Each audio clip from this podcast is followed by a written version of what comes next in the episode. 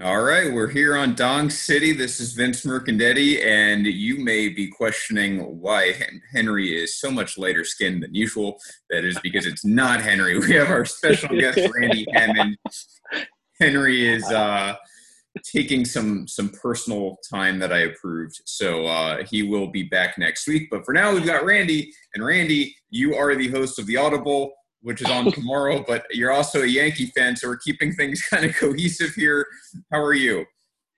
I'm good. And what I might lack in skin tone as far as Henry goes, I still remain here in Yankee bias. So we did not lose anything in that department. It was very important to us that we keep the Yankee bias as strong as humanly possible. Rob Martinez, of course, speaking of Yankee bias in our background here, they'll be producing the whole show. And here we are. So, yeah, we're doing everything we can to keep everything as normal as possible. Thank you for joining us. Um, and let's get right into it here. So, you know, we, Randy, our, our first subject here every week is always uh, COVID updates. And last week mm-hmm. was the first week where we had absolutely none, and it was fantastic. But this week, we kind of went back to it a little bit, but kind of a fake story because uh, Giants and Padres had two games that were canceled earlier in the week. Um, but allegedly, the one giant positive was actually a false positive. So we don't even know if anyone tested positive for COVID. This isn't like your sport football where you know they test seven thousand people, everyone remains negative. Um, we don't know if anyone was positive. Everyone's back at play. So though a COVID yeah. update, basically nothing happened. Well, I think the NFL has kind of like mastered the art of like, oh well, we had faulty tests or we had faulty equipment, so nothing to see here. No, no need to panic. Like we're fine. Like and maybe the MLB is like adopting to that. Yes. but I, regardless, these leagues are kind of figuring out how to just continue with their seasons without letting this impact it all that much. I am completely on that bandwagon, by the way, in that conspiracy camp that uh, all the sports at this point were like, you know, let's screw it. You know, which, which is everyone's yeah. negative. No one needs to know. No one's going to die from this when you're a professional athlete. Like, who cares? If you're willing to play, you're willing to get it, and that's the end of the story. I completely buy that, especially with the NFL because they're the scummiest of all. I have no doubts that that's what's going on here. And look, at the end of the day, I don't want anyone to get it. I don't want anyone to get sick. I obviously don't want anyone to be severely impacted by this. So if it is truly a false positive, then I'm happy about that. I just, my conspiracy theory sports brain, I just can't just accept that that's what happened and move on. Yeah, completely agree with you. By the way, if I uh, seem like I'm looking in different directions this show, it's because everything is completely opposite for me. I'm, I'm doing the usually we do the podcast from one computer. I'm doing it from the other, so that's why you have a different angle in the mm. background and a random stool that I tried to get out of the shot. Now it's back in. Um, so now if I'm looking to my left, I'm looking at the viewer comments, and uh, that's where we're at. And no, Jake, you know, Jacob, I contemplated putting a hat on for like five minutes before this show and decided against it, even though my hair is at the point where I need to be wearing a hat. But what are you gonna do? So yeah, uh, people chomping at the bit. By the way, to get, well, you know what? We'll we'll mix up the rundown a little bit. Let's talk about something that just happened. It's breaking news. We'll put it to the top of the hour before we get into the highlights here, which is where Rob likes to shine. That is the Mets sale just got approved finally to. Yes. Uh, is it Steve Cohen? Is that his name? It's Steve Cohen for ninety five percent of ownership. I believe it was two point eight billion dollars. So he is by far the majority owner. And Mets fans, I'm so happy for you you can finally move on from those just god awful Wilpons. That is a strong majority ownership too. I mean, that dude's yeah. calling all of the shots possible. Do they even did they include like one of those you know two percent owners everyone's going to associate with owning the team, or not even? I, I don't. I I didn't even see any other names that could be associated with like an ownership group. Um, it's just basically like you know Cohen is very rich and you know he owns the team. Let's it, yeah. not mess around with any any other people underneath him. All right. Well, Cohen has so much money he doesn't even need a face of the franchise to be in, in ownership. So that's that's encouraging already if you're a Mets fan. I mean, this is the thing, yeah. and I said this. I know Henry agrees. Um, you know, we like to point out where the Mets are a terrible franchise, and it deservingly so. But we also would really prefer if they weren't a terrible franchise and if they were just yeah. second New York team that you know spent like a New York team should and was competitive like a New York team should. So this is great. I mean, I'm very happy for Mets fans. It's been a long time coming, and as a Knicks fan, I can tell you, I can't even imagine what that feels like after like just so many years of incompetence. Yeah, and I mean the Dolan thing is interesting because he actually does spend money at the end of the day. He's just Yeah, really he bad at his sucks. job. But at least with the hockey side of things, I mean, well, uh, he still owns the Rangers, and he's really good at that by just not involving himself at all. So where the Right. Wilpons screwed up is they continuously just put their foot and their hand in things that they did not belong in.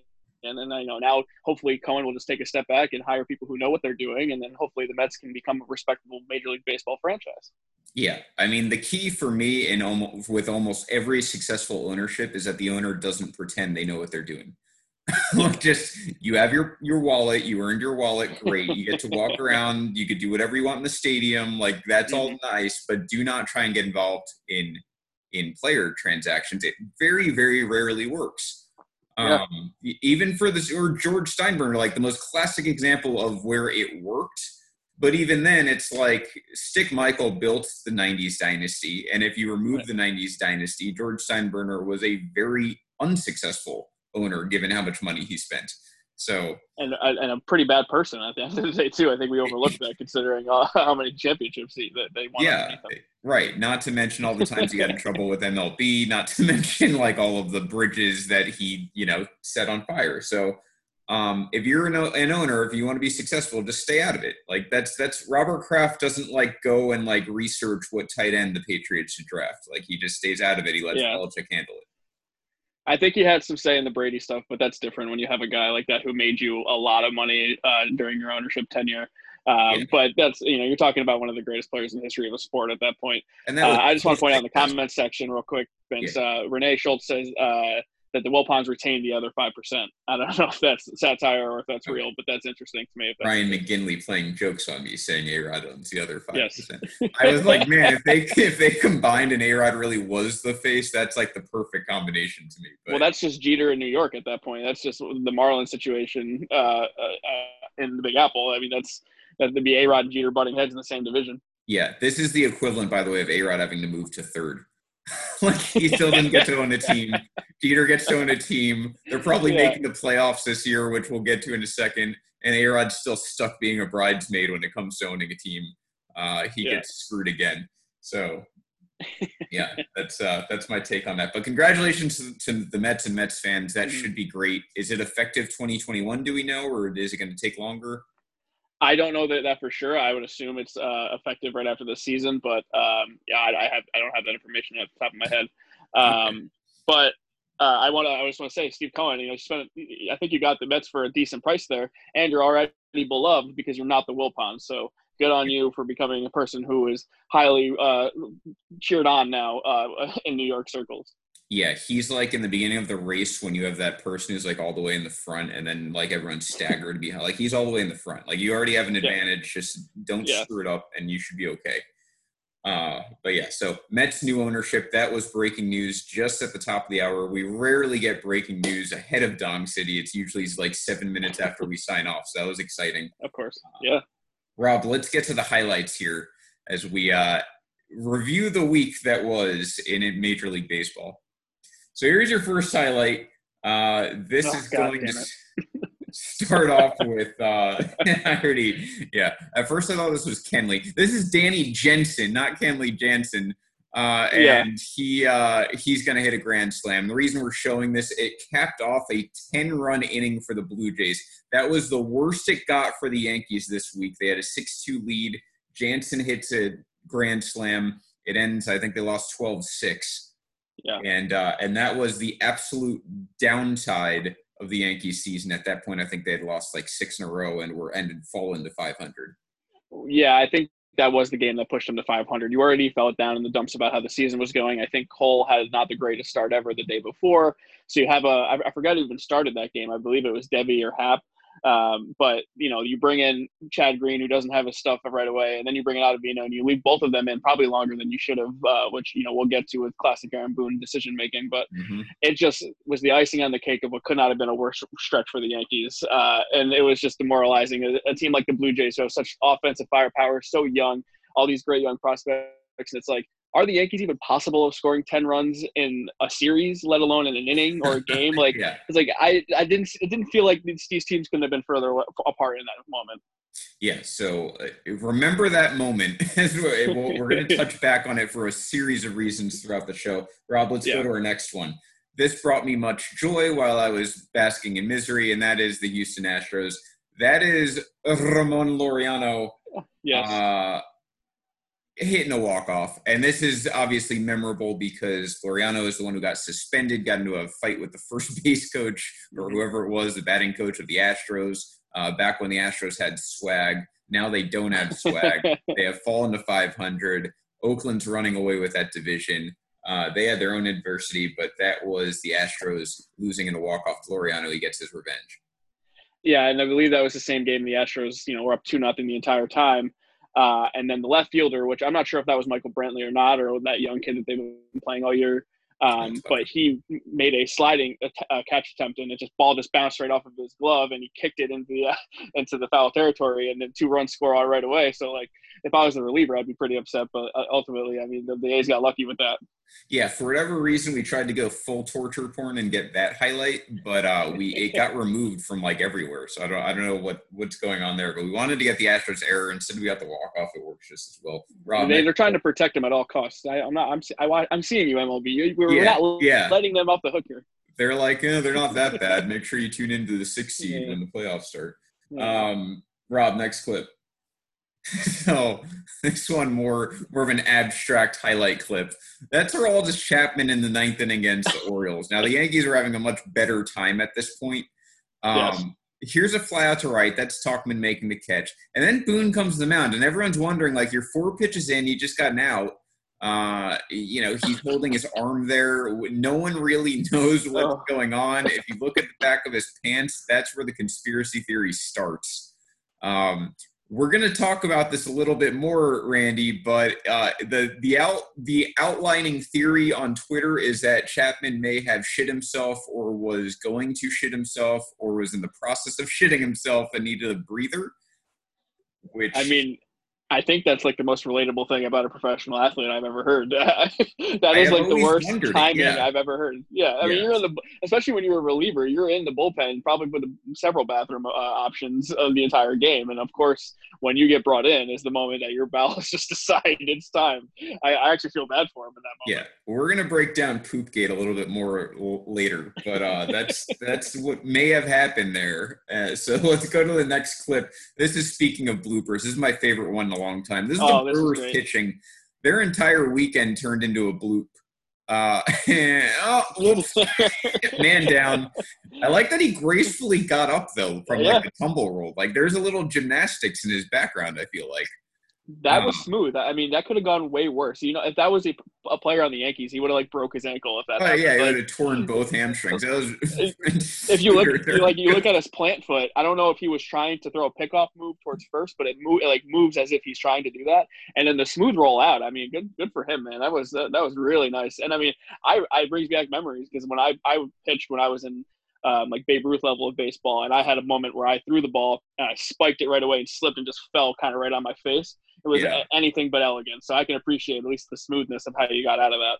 Yeah, but unlike, and what Rob wants to point out, unlike when you were in Little League, they didn't measure the spin rate of your fall and the distance covered, which I think is maybe the funniest trolling that I've seen in a long time. So, well done by the graphics department. Yeah, very well done. So, Rob, let's go to the next one. We're going to go back to the Yankees, but this is them getting victimized again, just to show you our lack of bias. Uh, this is Cedric Mullins, who center field didn't end up changing the outcome of the game, but that's an all-out gainer uh, yeah. diving catch there to Rob. Who was that? Clint Frazier. I wasn't even paying attention. Tauchman. Uh, Hicks, one of them. It was, it was right. Yeah, it, it was. was it was. Um. Ah, it was it's your guy, uh, Vince. You're the guy. I get a lot of guys, Rob. what is it? Tyler Wade. Tyler uh, Wade. Tyler Wade, of course it is. Yeah, see, he would be hitting 350 if it wasn't for all of yeah. these outfielders robbing him like that. That's the kind of uh, you layout that just takes the wind out of you too. You need a moment after that one, so you yeah. laid all out for that one. Exactly. Great catch by Mullins. Rob, let's go to the next one. Um, this is the theme of these two clips. This is Harrison Bader over in St. Louis uh, against the Reds. So semi meaningful game, and he's going to go all, and that might be an oh. even more impressive catch because he kind of went behind himself to make that catch. Yeah, and look at where he's uh, aligned before the play starts. He's on the complete right field side of the center field, so he covers up a lot of ground on that catch. Yes, so quickly. much. Uh, I don't know if it's the hair or playing for a super white team, but he reminds me so much of Eric Byrnes there. It's not even funny. Well, I was going to say the hair is like the perfect kind of hair for a guy like that who's out there making diving catches. He just has that kind of look that might just, uh, and uh, that might only be a defensive specialist who thrives on making flying and diving catches, like his hair just flowing in the wind. Yeah, that is a clown catch. Brian, you're absolutely right. We have upgraded since then. We are now doing highlights. Um, so here is speaking of highlights, there were a lot of them in this game. You can go yeah. to the next one, Rob. This is uh, the Braves massacre that we will get to later. But Freddie Freeman like had his own role. Uh, there is one RBI that's going to score, and then the Marlins just kind of throwing it around. But that's only one RBI from Freeman. Here's Freeman again. This is going to be two more. Um, yep, that's a dong. Two run home run from Freeman there. You can see the score in the lower right hand corner. That was also his 1500th hit. Pretty impressive for Freeman given his age. Now it's 13 8. This is Freeman bases loaded. He's just hitting it off of people like playing whack a mole at this point. That's going to score a couple more runs, make it 15 8. And then they're just going to throw it somewhere. Like, I don't oh, even know. Like, the Marlins, the worst part about that, Randy, is the Marlins were only halfway to their embarrassment at that point when it was 15 8. Yeah, and the thing is, like the Marlins are pretty respectable this year, all things considered. So you know that they had to throw in this kind of shit ass performance, yeah, and look was... like the bad news bears that they truly are at heart. to, to, quote, uh, to quote, who was it, Tim McCarver or Joe Buck? That was a disgusting act. Watching that highlight, I mean, that was just bad, bad all. What was what was the final of that game? Was that 28 to 29 to 9 was it rob? Yeah. Yes. Yeah, yeah. 29 to 9 really i remember bad. the football score jokes on that game. Yeah. Yeah i think, yeah, I think everyone uh, did. So let, us bring it, beat, beat the dolphins. Let's go back. Speaking of disgusting acts anytime the astros have positive highlights it's disgusting for me. But i'm going to yeah. include it because this was huge. This is kenley jansen now um, just yeah. getting lit up. And pay attention, right? It's 5 5 at this point in the ninth. So he's already, I think he started the inning. He was already at 21 pitches, and the bases were already loaded, and it was 5 5. That hit obviously brought in some runs. Um, Jansen ends up giving up, I think, five runs in the inning. So that uh, that's going to allude to something that we have later in the show as Dave Roberts just sits idly by while his closer gets murdered you know, as good as the Dodgers are, and they are the, the cream of the crop as far as baseball is concerned in 2020, uh, that's still, you know, postseason form for the Dodgers in full effect with between Roberts and Jansen just completely blowing a game against a team that they probably should have beaten. He would worry me a little bit. Dodgers have a little bit of a deeper yeah. bullpen than they usually do, but he's still your closer, and in traditional, you know, traditional. Yeah. Uh, system with the managers, they're going to go to the closer in big spots. So if your closer's weak, it doesn't really matter what the yeah. rest of your bullpen's like. Uh, I feel like I have so many memories, and maybe this is just in my mind, but I feel like I have so many memories of Jansen and just Clark Kershaw just blowing it in big moments, and mm-hmm. especially the managers not putting them in situations to succeed. So I, I, need to see that from the Dodgers to, to stop believing that at least. Yeah, and you put it in this perspective: Mariano Rivera, the greatest closer who ever lived. You can still think of three moments, four moments off the top of your head where he blew it. I know his was a much larger sample size, but it's terrifying. Yeah. If you have a manager who believes a closer should be in that spot and he does not have his stuff that day, that's a really, really yeah. bad conundrum. And even a team like the Dodgers, if you don't mm-hmm. kill teams, that can come back to bite you. So we'll have to see. That's, that's the one thing that would really worry me if I was a Dodgers yeah. fan. Uh, Rob, let's go to the next one this guy was starting to worry us as Yankee fans, and then he threw this game, which was yeah. the beginning of a doubleheader. Yankees would sweep the doubleheader. Of course, being up six nothing helps. That was him finishing. That's Gerrit Cole finishing a complete game two hit shutout. He had a no hitter, I believe, into the fifth, which made me start having to wonder if I was going to have to have a segment on whether seven inning no hitters should count. Um, and then we add in the comment section that it actually is technically not a no hitter by the law of Major League Baseball if you throw it in a seven inning game. So that kind of answered my question, I guess. But the, you but know, the complete games still count. But Aren't they counting complete games? I I don't know. That's another good question. We can ask our commenters here. so we know that a no, it's not a no hitter in a seven inning doubleheader this year by Major League Baseball rules. But is it a no? Is it a complete game if you finish all seven innings like Gerrit Cole did? Does he get credit? I think he I think he even got a complete game for opening night against the Nationals when they got rained out after five, Yeah. and they gave him a complete game for that. Okay, so maybe it's So a I- I- complete I- game. Those are inconsistent uh, uh, Uh, rules to me. if it's a complete game and it's a win, it should also be a no hitter in my mind. But um, And and good looking out for Gerrit Cole here because the Yankee fans are becoming a little insufferable Oh, calling him a bust already. He's gonna figure it out. He's, he's a smart guy. He works very hard. I had no issue. I had no concerns. You know, he went through a little bit of a rough patch. I mean, he's human. I'm not that worried about it. He's he's the man. the funniest thing about his rough patch was it was like three starts, and his ERA went up to a whopping 3.63. Which, if you Yeah. ask like a pessimistic Yankee fan when they signed him, or even just Yankee haters, they'd tell you, Yeah. yeah, Gerrit is not going to be the Astros Cole. He's going to have a mid three ERA. So the worst version of Gerrit Cole was basically uh, exactly that, and everyone was like Yeah. jumping for the bridge that he was Yeah. going to be terrible. And of course, then he throws a seven inning shutout. And he's still the best starter on the Yankees. And like Yeah, uh, uh, that not. that three ERA is still the guy I want on the mound in the playoffs. he's the guy who you are going to be very glad we signed now that we have a three game series here and we'll talk more about that because that value of a guy who can go in and just shut out the other team skyrockets in a three game series or And- obviously one game playoff too And the Yankees have the depth in the in the bullpen, or at least in theory they do, but they never had that starting uh, pitcher that could just lock down another lineup and not Yeah. put all the pressure on your own lineup. Where No, he's good as Paxton pitching moments last year in Tanaka, they'd give up a run or two in the first, and you'd be kind of digging yourself out of a hole the rest of the game. So right Um, not, and in the comment section-. I want to point out in the comment section, Leon and Ryan both say that it was labeled a complete game. So okay. that's weird on Major League Baseball. So there you go. Yeah, that is a little a little hypocritical in my mind. I I agree in theory it should not be it should not have been a no hitter. Uh, I don't have to Yeah. think about it now, but it was on 9-11. Uh, so I was wholeheartedly rooting for the storyline that that didn't happen. But either way, I'll take a complete game shutout and I'll take a doubleheader Yankee sweep. So um, Yep, that's no doubt. that's what happened. Now let's get to another closer who had a rough week. Now this closer did not literally shit his pants, but he did proverbially shit his pants and that is Josh Hader facing Jason Heyward. Lefty on lefty brutality against Oh. the glorified defensive specialist with the season on the line for the Brewers at that point. Because if they win that series, they're in it.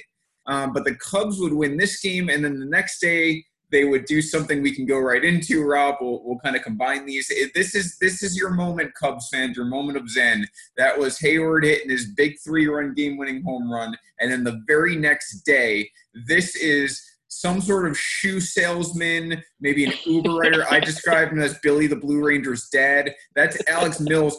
All Alec Mills, all five swing and misses in this game. Uh, he had five Yeah. swing and misses in this entire game. He gets a no hitter, 12 nothing win, second no hitter of the year. I've now been wrong twice, as was very, very quick to point out on baseball life. And now both Chicago teams have a no hitter. Cubs win yesterday on the comeback. They win today with the no hitter, or I'm sorry, two days ago and yesterday. And um, and now they're on their way. You know, and we'll get to them in a second too. But what were your thoughts on that? I, you know, I, I was like, it was a good story. I watched some some pieces on him on MLB Network about how he is, you know, he's an older player, spent forever trying to make it to the big league. So I'll I'll never uh, discredit someone for working so hard and getting to the bigs and trying to have a moment like that. We would all kill to have a moment like that. Yeah. With that said, there's a lot of luck involved in sports in general, um, but in this particular no hitter, a lot of things had to go your way. And I'm not trying to play the bad guy. Like I give him a ton of credit that this happened for him, but a lot of contact off of those bats and a lot of defensive plays made for him. Only five swings and misses. I mean, it's obvious that he didn't have the greatest stuff, but what he did do is he still competed throughout the game, and I can appreciate that. So great story. Not the most impressive no hitter ever, but cool nonetheless. Yeah, I'm at the point, and I don't want to come off as like a no hitter truther at this point. One of my one of if not my happiest memory ever was being at Dwight Gooden's no hitter. So I absolutely mm-hmm. love no hitters, but I'm at the point with the prevalence of them that to me a perfect game like that involves a ton of skill. Obviously, it's very But also rare. some some luck and also like some unbelievable plays. Like yeah. how often do we see a no hitter, a perfect game where like some guy didn't make a crazy play? There's usually Yeah, at least one great play, but a no hitter for me is now at the point where like you have something like that Mills no hitter, like the Philip Humber no hitter. I think he actually had a perfect game too, but um, Yeah. Like now it's at the point where a no hitter to me almost just borderlines on a complete fluke. like it's just it's not even so much about skill anymore usually as it is about like fluky shit happen. I mean that was if you didn't have modern day defensive metrics that no hitter never happens, and it probably isn't even a shutout either.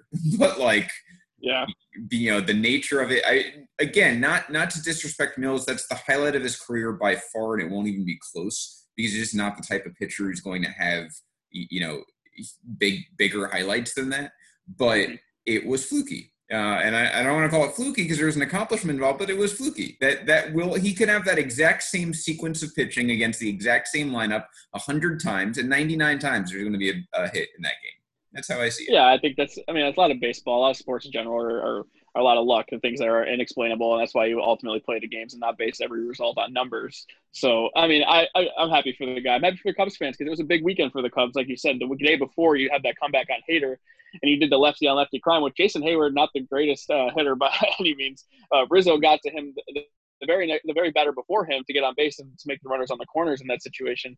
Uh, and then Baez is already on third. What I loved about that clip of the Heyward home run is with the no fans, you find yourself like, if you love baseball, you love the sounds of baseball, you can kind of like sit there and just hear the bat and hear the players talking and everything.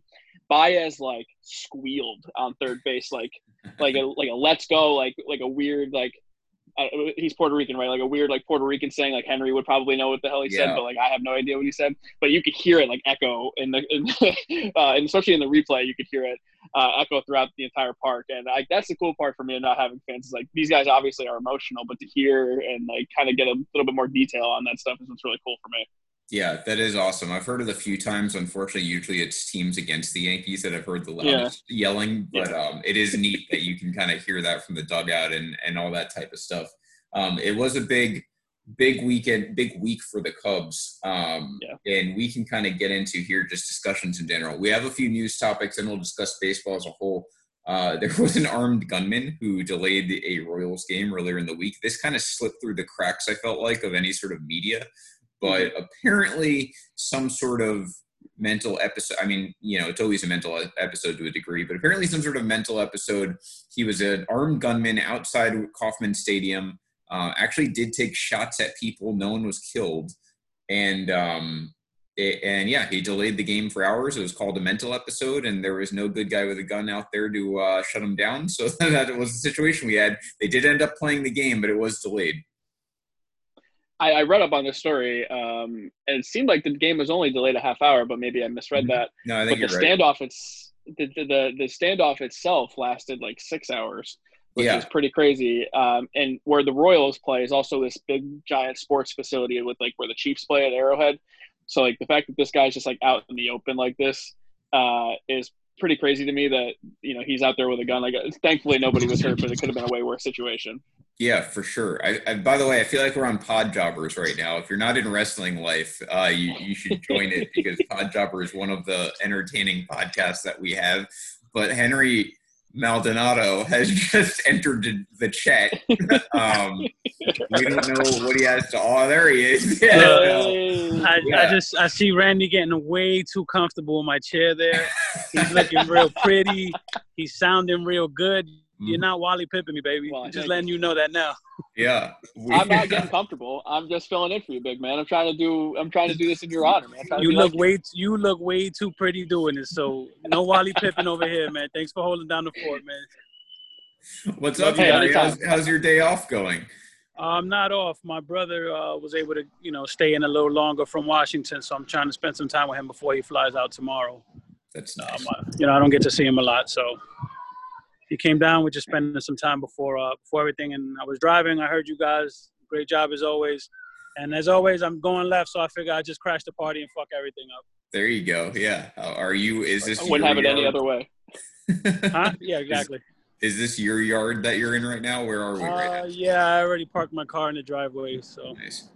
Just gonna go up and uh, spend some time with the fam. But thanks for holding it down again, guys. Love you and because nobody's going to say later, Dong City bitches. there you go. Official sign off. Have a good rest of your day. That was Henry popping in. Um, what? So like yeah, that. so the armed gunman there. Um, the other big story that kind of came out was that alcohol will not be allowed in the clubhouse for any sort of celebrations, regular season or postseason. And along with that, it's as far as I know up to the players union at this point whether they want to have the playoffs in a bubble at a neutral site and presumably it would be California, Southern California. Um, I what are your thoughts on that? I don't I oddly don't like the idea of the bubble. Um, but I don't like it mainly for Yankee fan purposes. I think their lineup is constructed to play a certain amount of games at Yankee yeah. Stadium. I don't like going to those big Western ballparks for the playoffs. Uh, unfamiliarity, they don't have a great defensive outfield, so it makes me a little nervous being in a bigger outfield too. Yeah. What are your thoughts on that?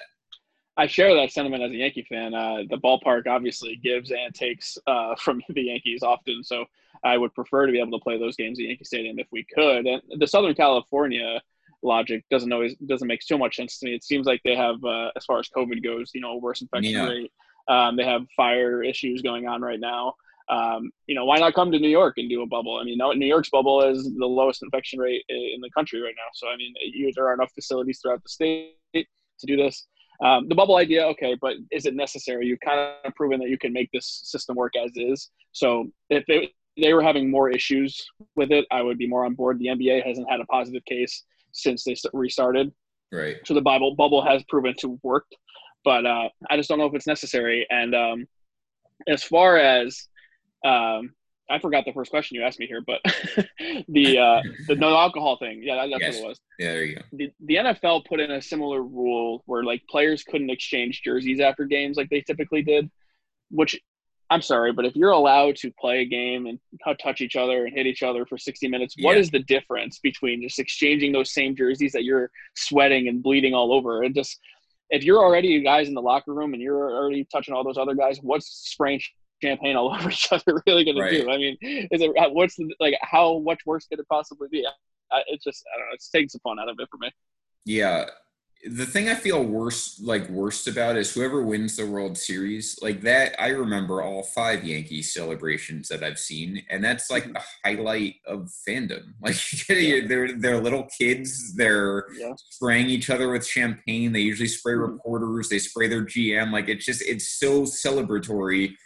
That part would actually bother me. Where yeah, there's a lot of things about the season we've had to adjust to as fans, like not being able mm-hmm. to go to games or see fans at games or hear fans at games but that one to me is from a sentimental standpoint like that's going to really suck for whoever wins the world series you're going to lose a certain element of that celebration to me yeah that's going to suck i mean you really are relying on your you know your dugout and your bullpen guys to make a lot of noise in that situation to try to make it sound like you have the backing of a crowd because you know when that final out happens there is not going to be a reaction yeah that we're yeah. used to so I, I wonder what that's going to look and sound like and it's going to be kind of weird i'm sure Right. Michelle's mentioning that she thought the NL playoffs, uh, the proposal was in Texas and AL in California, um, and World Series. I did see Texas at one point too. So yeah, maybe I just only paid attention to the AL part, which is very possible. Um, but to your point though randy like neither of those states are particularly fantastic with covid whereas new york is and i get that you know weather might be a factor but we play right. in the northeast usually in in october and weather anyway so who cares? Right. Um yeah i don't know. It's a weird it's a weird decision. I don't personally think the bubble's necessary. I think they're getting along just fine without it like you said so we'll have to see. Yeah, if um, they were um, having more issues, and I get that there has been a couple of complications, but to MLB's credit, they have adjusted the schedule and moved on and able to make up those games as quickly as possible. So, yeah, uh, I, I, think what they're doing now is working. Yeah, absolutely. Um, get through these other topics here. Uh, a little Chapman update. So we talked about Shitgate a little bit. Um, yeah. I personally, I, I totally believe Aroldis probably had a fart that got away there. Um, and it reminds me, the only thing I, I, remember that compares to this is that Ben Bishop with the Tampa Bay Lightning in the Stanley okay. Cup Finals. You remember the story? He, yes. I think he was supposed to come out of an intermission, and he like yeah. had terrible shits or something, so couldn't come out. They had to use their backup goalie. Um, the one thing I think of, and as a, a, a avid Celtics hater and Paul Pierce hater, I always will think of um, the game one against the Lakers in the uh, 2008 NBA Finals. Paul Pierce gets carted off in a wheelchair, basically, uh, yeah. implying that he can't walk. And then it came out years later that he just shit himself, and he was just embarrassed uh, that he Yeah. couldn't. Like he came back out, like he he was all dramatic. He got you know carted off, and then he comes running out in the second half, drops like thirty in the second half. I was like, I hate this guy. Like, how did you go from being like not able to walk to being the best player on the court within a matter of like twenty minutes? But it turns out that he ended up just uh, you know having an accident in his pants. so up his alley too as like a world class flopper and faker of injuries. Uh, yeah. Yeah. it doesn't surprise me at all. The other Chapman update, and this one probably much bigger and more important, is that Matt Chapman Yeah. of the Oakland Athletics is now out for the rest of the season. Um, Yeah. Which could be potentially very damaging to Oakland, who until yesterday had the best record in the AL. Now they've fallen behind. Um, but that's big. I mean, Oakland again was probably my AL favorite. I don't know if I like them in every matchup, but I do think they're the best team. Uh, and now they're going to be without their leader and the guy who has the most experience there. That's big. And then we can kind of throw in there that the Yankees five game winning streak, so they're not 500 anymore. They fell to 500. Now they're five over. If the season ended Yeah. today, they would be, I believe, in a tie for the seven seed, but only half a game out from the five seed because the AL the Yeah. seedings are weird. Um, Right. uh, Aaron Judge and Giancarlo Stanton due back by the end of this week in very Yankee fashion. They're not going to play every day until the final week, where they'll then play every day and probably sit in the important games because it's Aaron Boone managing. Um, but they should be all systems go for the playoffs. And the Yankees all of a sudden are going to be pretty healthy. No surprises there. I swear that they do this on purpose. And Tampa, another big contender, uh, Choi is out for the regular season. So they're going to be without him. Yeah. Tampa already kind of struggling. They're you know five and five in their last ten. Now they're without a guy they've really been batting cleanup most of the season. So um, some big movements there with these AL teams. Yeah, Matt Chapman. I, uh, Henry wanted to me. Henry wanted me to reiterate to your audience that is the best third baseman in baseball, uh, and it is it is a huge loss for the A's. I mean, he, his power numbers are a little down, but he's still a huge bat to have in the middle of that lineup. He finished in top seven in the MVP voting the last two years, won two Gold Gloves in a row. The importance to, of that team cannot be understated. Now, their replacement situation, they just signed a guy. I believe it was Lamb. Uh, you might know better than I, um, but uh, he hadn't played in a while, so he's obviously not going to be able to. Re- yeah, Jake Lamb Mm-hmm. not going to be able to replace Matt Chapman's production. And I feel bad for the A's because I feel like they were primed to make a run here. They had some, you know, really good bullpen success, and that lineup is really good. And they're just an annoying team, and Matt Chapman was a big part of that. So I think this going to be a big loss. Yeah. As far as, go ahead. no, I was going to say, um, yeah. I mean, I don't think it's a death sentence for them, but it's definitely a big loss.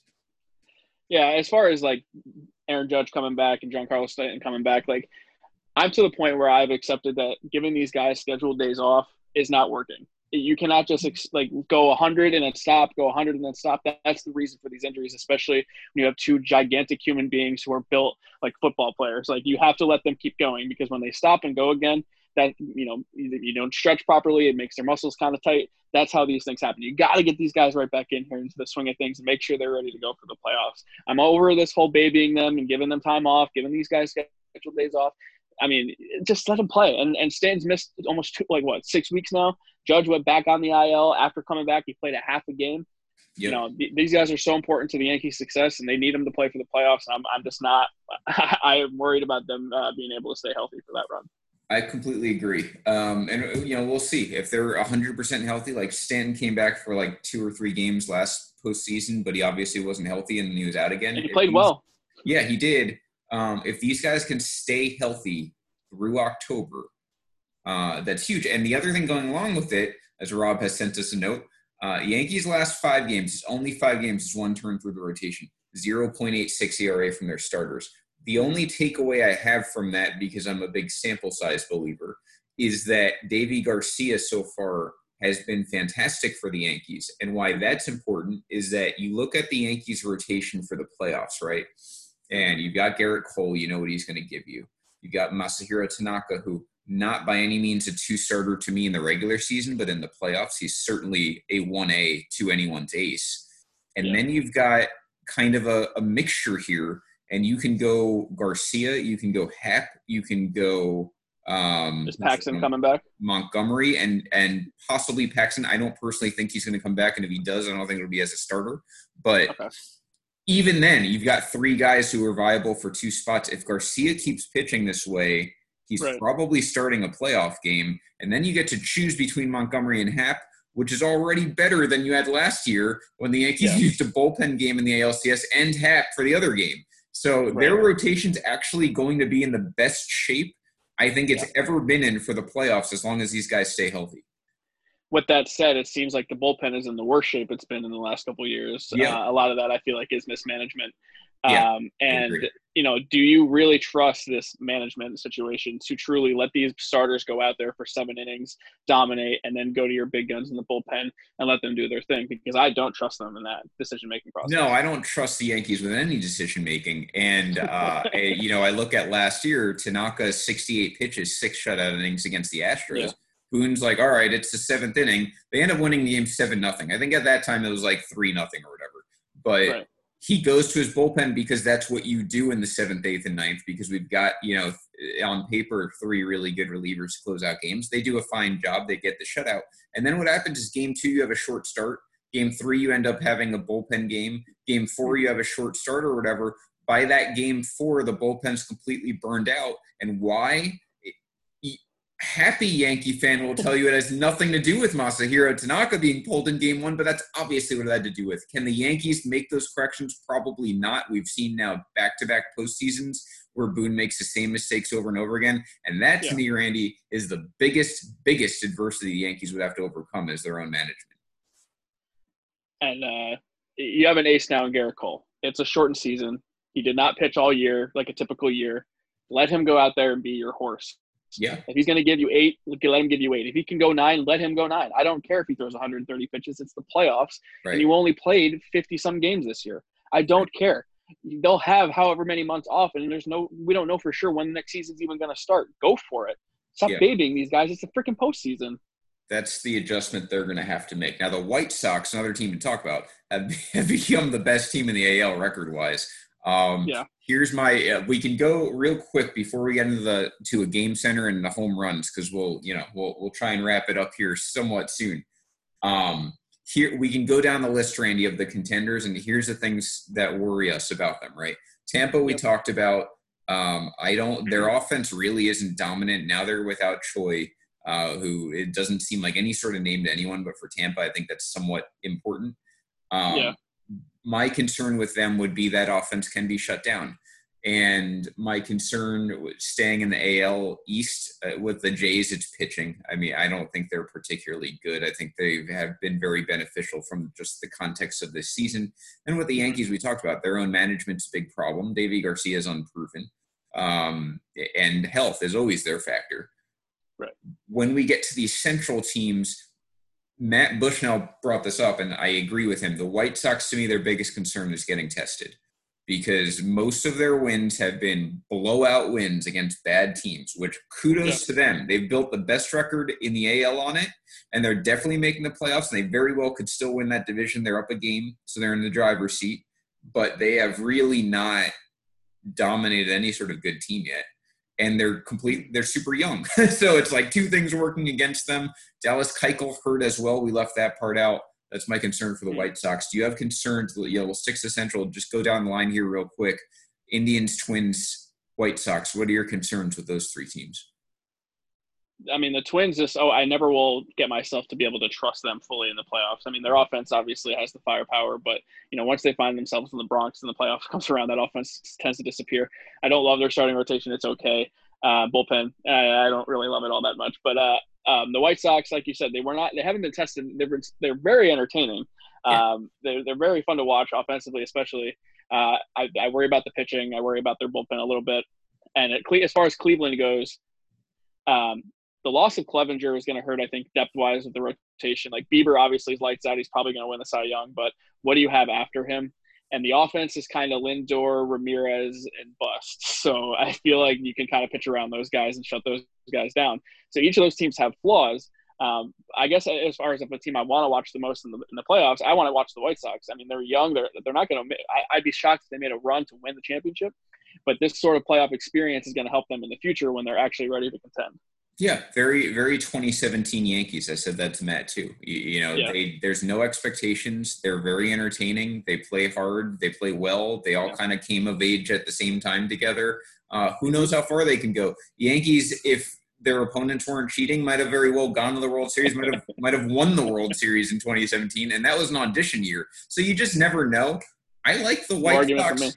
Giolito and Keuchel, if they're healthy, that's a nice one-two punch compared to those other two teams.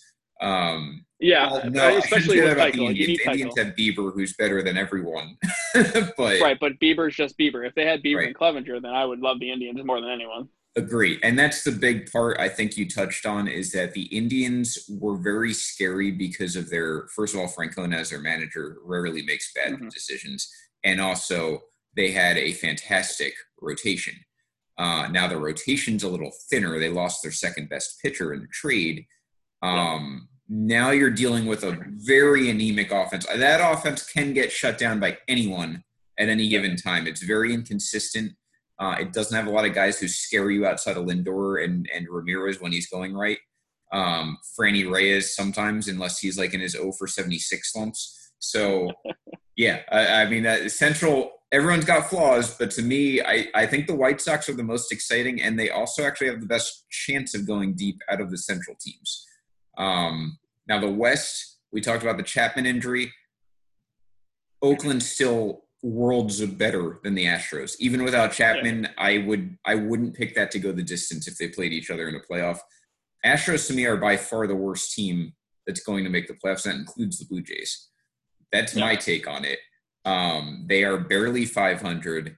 They are not great at anything. Their bullpen struggled. Their starters have struggled. Urquidy, or however you say his name, came back. He had a really nice start, so maybe that helps their rotation a little. Uh, and the offense, their best hitters are struggling. So Maybe a three game series they're scary, maybe a five game, but if they get to that ALCS, I don't see them getting past that. And honestly, I could see them being a first round knockout. I mean, yeah, what made them so dangerous before? Like they had a, a, a, so much depth in the offense, which they still are deep offensively, but they haven't performed that way. Uh, and then with the rotation, you had Verlander, Cole, and Greinke, which is as good of a top three as you could possibly have. And now it's just Greinke. Mm-hmm. So um, you know, I don't, you know, Greinke's fine. and he's had a nice career, but you know, he's your one, and then it kind of falls off a cliff after that.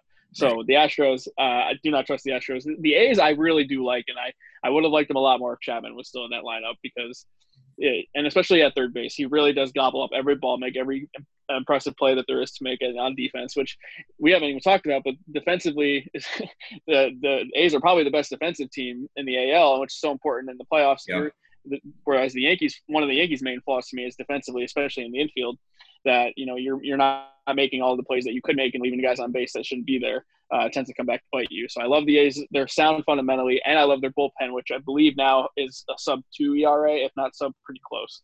So I mean, the A's. It's hard not to like what they're doing right now. Yeah, absolutely. Now I'm just making sure I have this right. The NL is a much less of a conversation to me. Uh, Braves seem like they're hot because they had that 29 run game. They've actually yeah. are five and five in their last 10. Now they're nine over 500. That's respectable. They're four games right. up. They're probably winning the East. Um, the Dodgers obviously are a juggernaut. They're the best team in baseball. I don't think it's close. And the Padres right behind them. they're uh, yeah. they're only two and a half back. So those two teams we know are hugely competitive. Now Padres don't have the experience. We'll see if that comes back to bite them. I don't think any of their starters are like ace ace material, but Lamet and um, and Paddack are obviously really good. And and then you have the Cubs, who are kind of that interesting team now. Cubs have solidified themselves as not a team that's going to collapse. They're going to win right. the Central, I think, because the Cardinals haven't given any indication they're going to put anything together here down the stretch to take it from them. Right. And um, and you know their their rotation is fine. There's nothing that really sticks out where I'm like, it's great. The bullpen has its problems, but has done better than people expected. And the offense yeah. is wildly inconsistent. it can be shut down. It can also destroy and, you. And what happened to Baez? I mean, I feel like he mm-hmm. isn't hitting the ball as hard as he used to. His K rate's way up and his walk rate's way down. Like, what's going on with Baez? Yeah, I, I mean, yeah, you can say that about really Baez and Bryant both struggling, and yet the offense has done okay. So I don't know. There's a lot of que- being like, led by Ian Happ and Jason Heyward. yeah, exactly. 2020 is weird, very weird. It's a very weird year. So everyone's got their flaws except the Dodgers, uh, except the one thing we touched on. I, I don't trust their closer in a big spot. Um, yeah. Rob, let's get to our game center, and then we'll get into the dongs here, uh, and we'll be on the home stretch.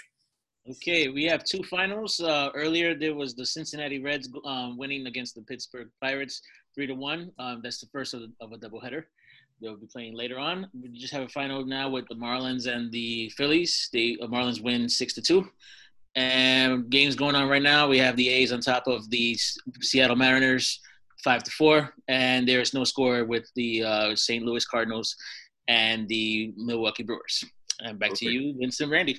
Thank you. So the Marlins on their way, man. They're three over. They are very likely making the playoffs in the NL. That should be very interesting to see. Um, I Love that. Yeah. I just I love that of all the teams in the NL East that we loved so much that it's going to be the Braves and the Marlins and then the Mets and the Phillies are just hanging out underneath those two. Yeah, it's, kind of shocking to me. And the Nationals too. I mean, Nationals are the worst team, one of the worst teams in the National League. Even in a weird division, Jeter still wins. Um, yeah. or in a Good. weird year, I should say. Rob, let's yeah. get to the dongs here. we'll just kind of walk you through it. Not much to analyze here. Uh, Jose Abreu had a big week. He's had a big career. I think he's largely underrated as a run producer, and that's hitting yeah. a rope into left field. Uh, Love yeah. that. Three run homer that puts the White Sox up twelve nothing over the Tigers, and it would only go downhill from there.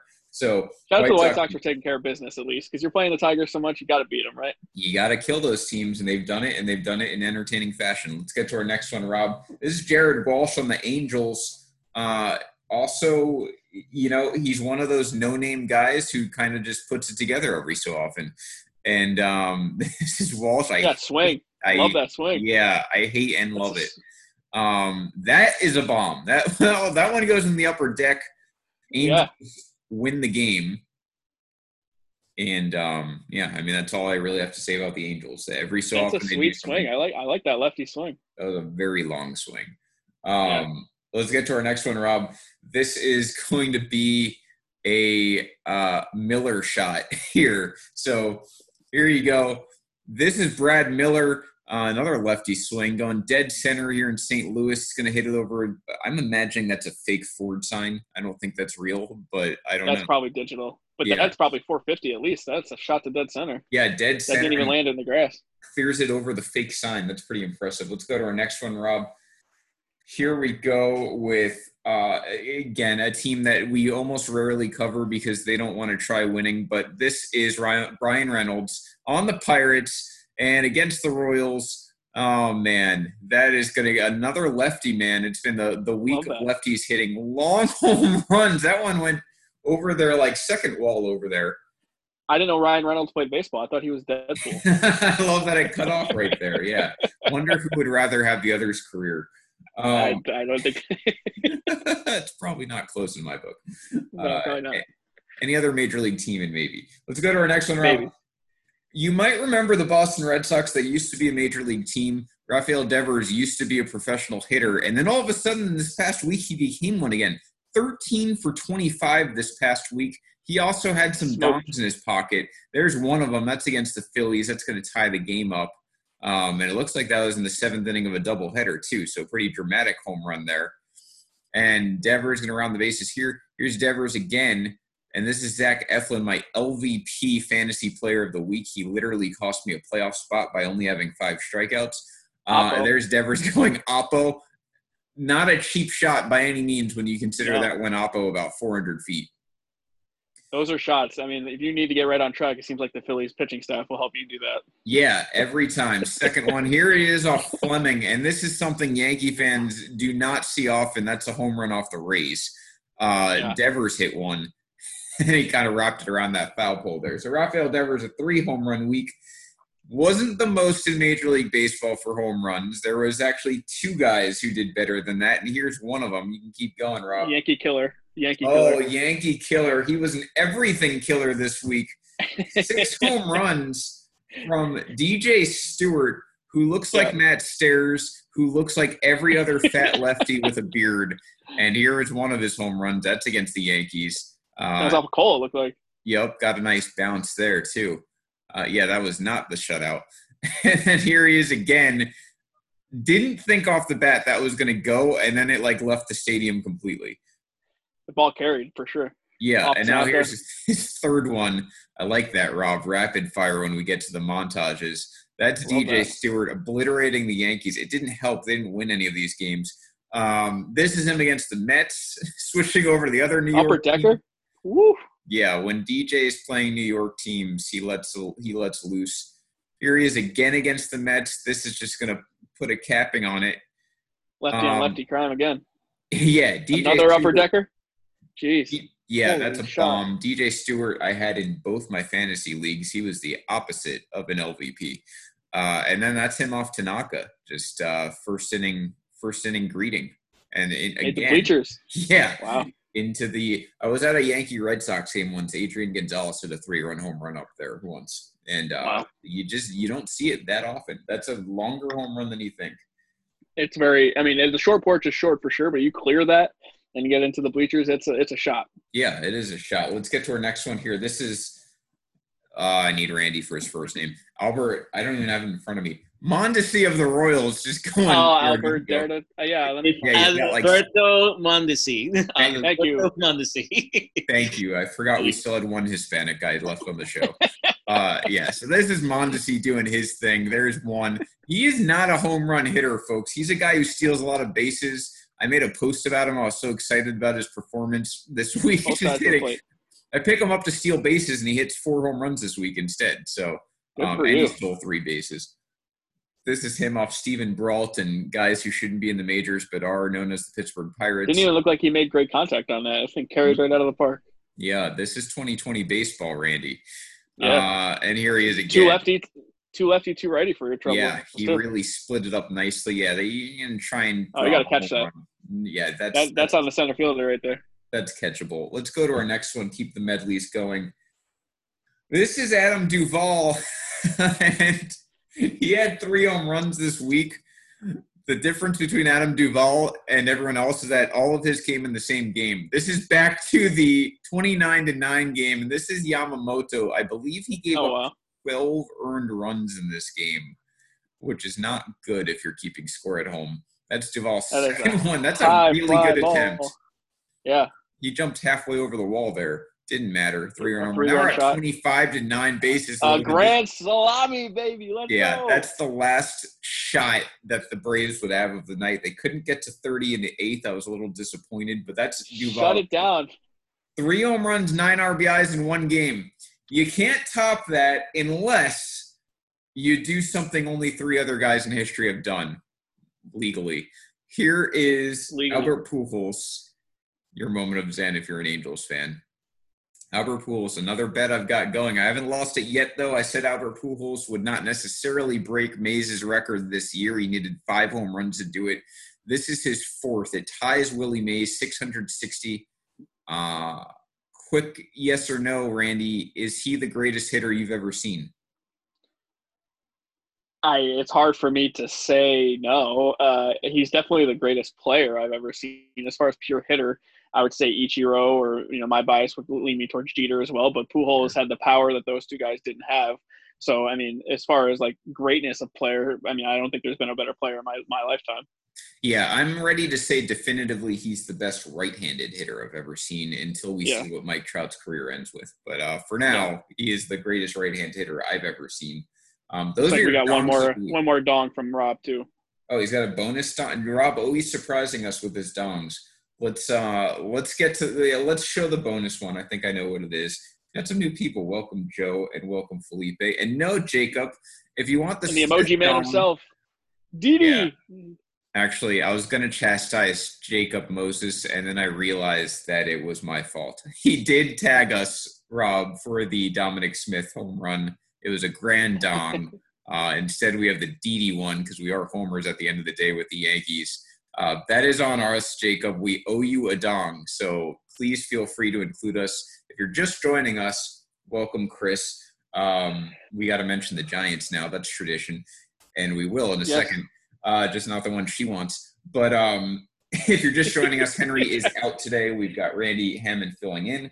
Uh, those were our dongs of the week. let's get here to Boonheaded, and then we're going to wrap it up because Randy's going to start drinking at any second, and we want him to. I've already it. been going, my yeah, friend. He's I mean, I've already been in preparation.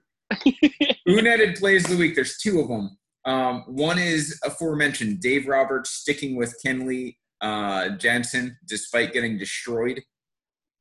Five runs in the inning. I don't know at what point you want to pull your closer. I would think it's before he gives up five runs. It's not like one of those was a grand slam. By the way, I added Aaron Boone to this. We alluded to it earlier. He sticks with Chad Green and Adam Ottavino to give up a 10 run inning. So if you think Dave Roberts is a terrible manager for leaving a pitcher in for five, try having a manager who leaves two pitchers in for five in the same inning. That was Aaron Boone, and he did it with a four-run lead. So Aaron Boone stays undefeated. He gave he leaves his two best pitchers in to give up ten runs rather than like try something anything at all. Um, and then the other one is the D-backs. this was Corey Decker before he went on this. I love this, by the way. This is yeah. awesome. I love this. I so the D-backs inherently right. They're named the Diamondbacks. That's a snake. Right. They have changed their mascot. I think what temporarily to a rat and then they ended up beating the Dodgers with it. So I don't know who's the idiot here, but I'm going to stick with the Diamondbacks because you have a snake as your mascot, and they decide to make a rat for a mascot instead. So I don't get that. I don't get it. Maybe it's because a rat is what, uh, or a mouse is what a snake would eat. So maybe they're just trying to get fed, and maybe that'll motivate them to play better. And they won the game. So regardless of the logic, yeah, it worked. it worked somehow. yeah, I agree. Um, yeah, this, by the way, just goes to show we have to keep our 7 p.m. time slot because all, all the regulars are like coming in now and it's closing time. Well, I'm sorry, um, Sterling Shepard just caught a first down. We got a Giants game to watch oh, here. yeah, here we go. so let's finish up here. Memorabilia, as promised, we'll post the thread tomorrow. Um, this one you'll appreciate. Before there was Derek Jeter for Yankee fans of my age, there was Don Mattingly. This was maybe the first autograph I ever had that is a signed card of Don Mattingly, who was my original love before Jeter replaced him. Uh, what do you have for us, Randy? So uh, I'm filling in for the big man today. Our friend Hank, uh, our our fearless leader of all these life groups, one of the best people that I know. I'm sure you agree is a great person. Um, almost three years ago now, me and my now fiance moved in together here in upstate New York, and uh, we got a package about a week into when we moved in together, and our friend Henry sent us a housewarming gift, and he loves Derek Jeter as much as I do, and he sent me this framed photo from the captain's retirement season of him. Uh, this is when he obviously hit his last walk off as a Yankee, and then there's a spot of him uh, in Monument Park here. Sorry about the reflection; you can kind of see my computer and my legs. Yeah, but Jeter's. Uh, yeah, so this was a really cool thing that Henry gave me, and I have it hanging on my wall in my little Jeter corner that I have in my bedroom. But um, shout out to Hank being a great guy, and shout out to Jeter for being my favorite player The thing I respect about that most in very Henry fashion is that that is a massive frame of Derek Jeter. And yeah. whether he bought it in New York or off a Yankee affiliated website, it was probably right. like seven thousand dollars. so good for you, Randy. That's a really nice gift from Henry. Um, I'm uh, happy, happy to have a friend like that, and I was uh, certainly appreciated. We're not surprised when he goes out of his way to make someone else's day. So I mean, he's a great guy. Yeah, not not at all. So those were our memorabilias. We will post them tomorrow in the thread when I add links to the show. And obviously, if you've got something, please feel free to share it. Um, games to watch, series to watch. I've got Twins White Sox. That's a really good litmus test for the White Sox. It also happens to be competition for the AL Central. Um, big difference there. You're either the one or the four seed, more than likely, depending on who wins that division. So that could go a long way. Randy, what do you have? Uh, in an effort to not be a homer, I'm not going to go with the Yankees and Blue Jays, although I am going to be uh, closely watching that series. Obviously, uh, I'm going to go with the Cubs and Indians. Uh, you know, the Cubs are you know leading the pack there in their division, and the Indians are still sticking around in the playoff race in the AL. So I think it's definitely going to be a competitive series and with with high playoff implications. For sure, Rob. I know you're back there. What are you watching this week? Yeah, I'm watching. I think it's gonna be a great series. Um, in the West, I'm sticking to the West because you know I gotta give up to the West. The West, yep. I got um, I got the Dodgers and the um, and the Padres game to is the uh, must game must uh, watch game of the week for me. Um, the, yeah. the Padres are only I believe two and a half back. Two and a half, yeah. It's still a race, even though the Dodgers doing everything they can to just run away with stuff. Um, yeah, that, that's a that's a good choice. And um, yeah, so that's going to do it for us here. I, again, Henry will be back next Monday. We will, of course, be back in our normal time slot, 7 p.m. Dong City. NFL can't hurt us anymore. with their random 7 p.m. Monday night football just to piss me off. And it happened to be the Giants, which, by the way, had Giants Yankees, a little transition shirt for you, Randy. Um, Love that. Had to rep the Giants a little bit today. Uh, Randy Hammond is half of the Audible, him and Matt Bushnell. They're on tomorrow, 7 p.m. Right? You guys are sticking to that for tomorrow. Yep, we're gonna go. Uh, we're gonna we're trying to do Tuesdays and Fridays during the season. Week one, almost all but in, in the books now. We're Giants uh, Steelers are on now. Titans Broncos on tonight. We're gonna have a full recap of the entire Week one slate tomorrow, and then preview Thursday night football, which is the Browns and Bengals. We're gonna have some fun with Leon Tompkins, who is also the host of the Step Back, also a big Lions fan. So Matt and and uh, and Leon going back and forth there will be a good time as well and uh, and you can catch me. I'll remind you, of course, next week. You can catch me on the Audible as a guest after the Giants play the Bears in Week Two. So I'll be on there next yeah. Tuesday. So you get Dong City with me next Monday, and then the return of Henry. Then you'll have me back with Randy on the Audible, and Matt Bushnell next Tuesday at seven. Here is a bonus clip Rob wants to show us. Yes, there you go, Jacob. Don't ever say we didn't do anything for you. Rob goes out of his way. He's able to multitask, give us a game he wants to watch, Andy shows you that Dominic Smith Grand Slam also made me happy from a fantasy standpoint. Uh, so yeah. there we go. Someone cares about you. No conspiracies that it's Rob have, happening to have a Mets clip, uh, but he he does he gets the job done. So this has been Dong City. Thank you for joining us. We will be back next week, 7 p.m. Eastern time. Have a great rest of your night. Enjoy football.